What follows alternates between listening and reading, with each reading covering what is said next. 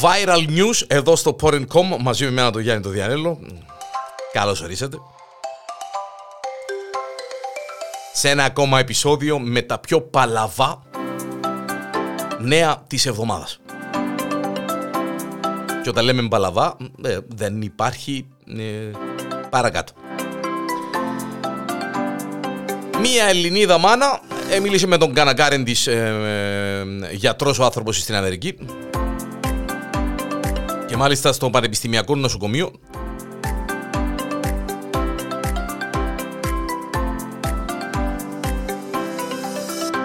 και είδε τον λίγο χλωμόν και αδυνατισμένο. Μάνα είναι μόνο μία. Ε, και έγινε viral.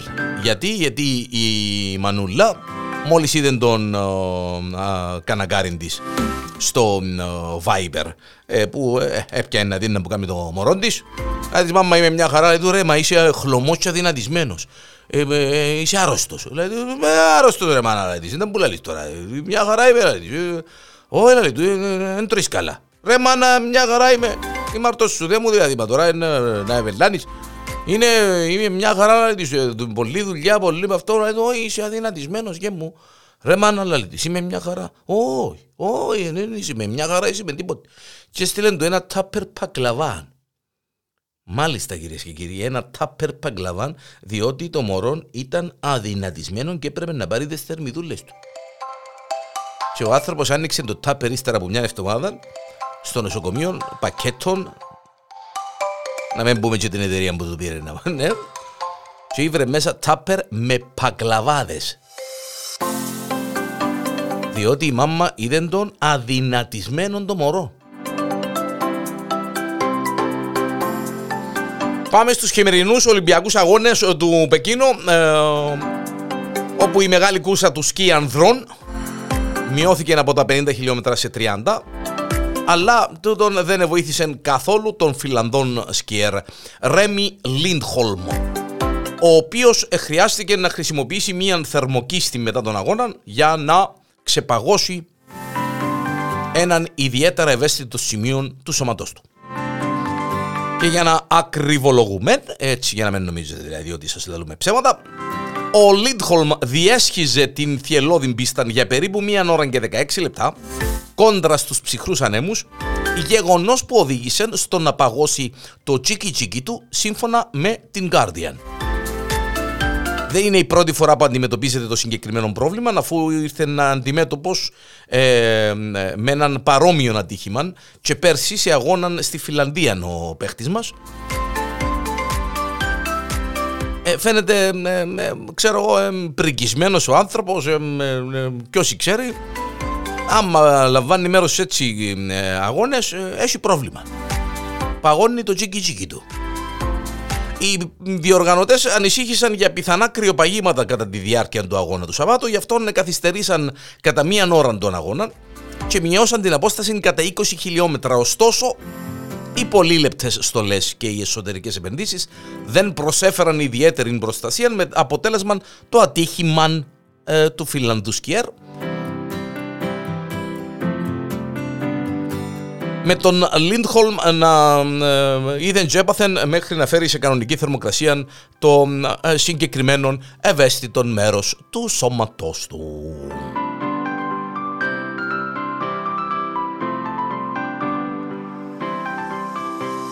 Και αν σας απασχολεί η συντέλεια του κόσμου, σας έχω έναν πάρα πολύ ωραίο νέο. Εκυκλοφόρησε έναν jacket το οποίο είναι ιδανικό για την καταστροφή του κόσμου. Αντέχει και σε μαύρη λάβα. Οι ιδέες των δημιουργών πολλές. Μερικές φορές μπορεί να είναι περίεργες. Αυτή όμως είναι, ε, ξεπέρασε κάθε προηγούμενο. Είναι μια, ε, ε, ένα jacket το οποίο ε, διατίθεται από την Βρετανική εταιρεία Τάδε Τάδε. Είναι, είναι πλέον στην αγορά και είναι ειδικό για την καταστροφή του κόσμου. Το συγκεκριμένο με το όνομα Apocalypse Jacket ή τον jacket της αποκάλυψης είναι σχεδιασμένο βάσει της περιγραφής του για να προστατεύει όποιον το φορά στην περίπτωση που καταστραφεί ο κόσμος.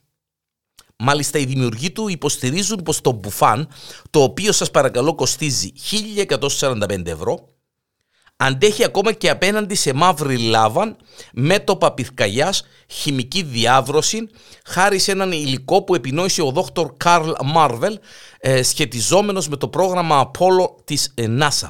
Στο εσωτερικό του πουφάν υπάρχουν 23 τσέπες που όπως εξηγείται υπάρχουν για να τις γεμίσει ο κάτοχός του με προμήθειες που θα φανούν απαραίτητες όταν καταστραφεί ο κόσμος. Το μπουφάν αυτόν κυκλοφορεί στα μεγέθη small, medium, large, extra large και extra extra large. Ευτυχώς δηλαδή γιατί εβάστα με μια έννοια. Άδρομενοι στο size μας. Έναν ειδικό λοιπόν jacket το οποίο είναι ιδανικό για την συντέλεια του κόσμου. Μάλιστα.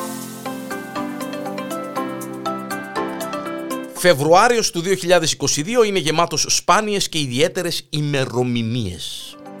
Η 2η Φεβρουαρίου του 2022, γνωστή και ως μέρα της Μαρμότας, ήταν μία από αυτές.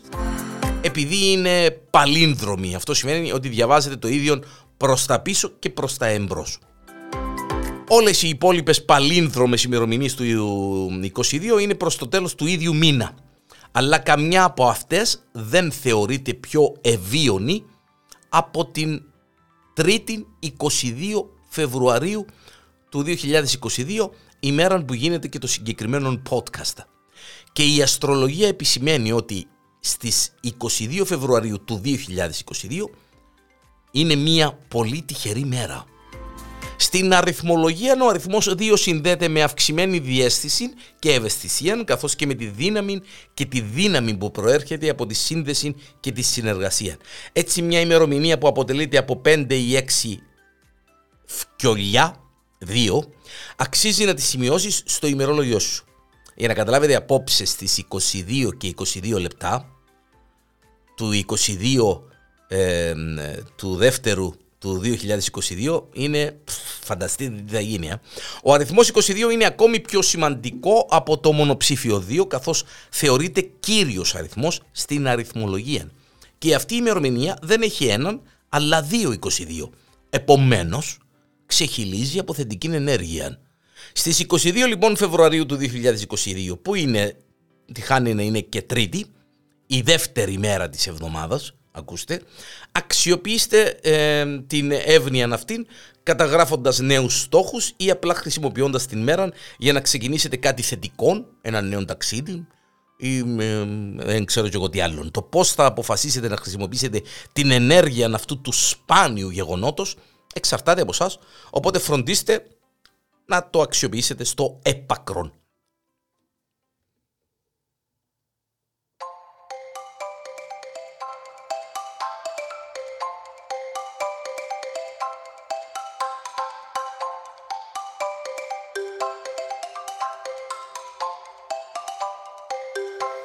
Αν και οι ειδικοί ε, αναφέρουν ε, μάλιστα ότι η σημερινή ημερομηνία είναι η καλύτερη ημερομηνία για να παντρευτεί το πλάσμα.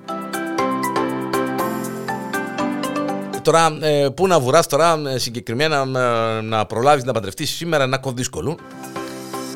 Αλλά είναι η πιο δημοφιλής ημέρα για γάμους αυτόν τον μήνα. Η, η 22η ημέρα του δεύτερου μήνα του 2022.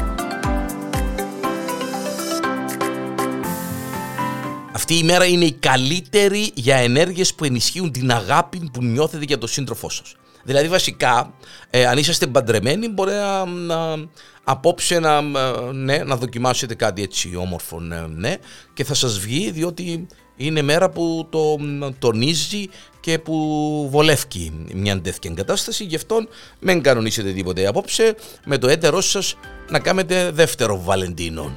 Ένα πράγμα.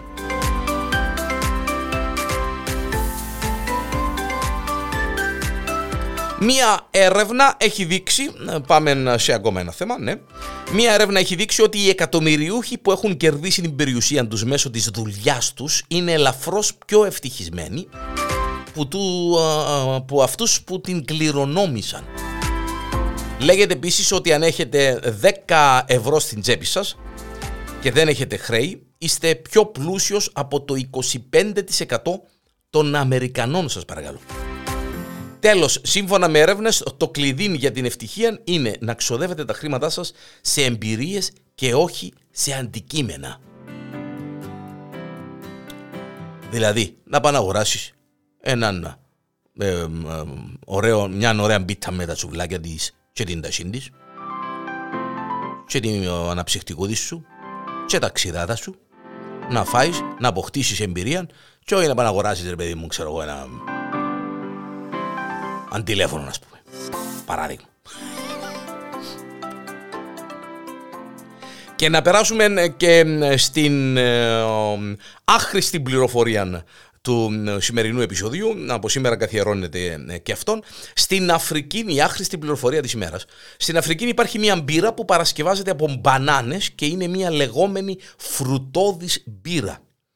Επίσης υπάρχουν περισσότεροι άνθρωποι που μιλούν γαλλικά στην Αφρική παρά στη Γαλλία, ενώ ταυτόχρονα σχεδόν το 1 τρίτο των γλωσσών του κόσμου ομιλείται μόνο στη συγκεκριμένη Ήπειρο.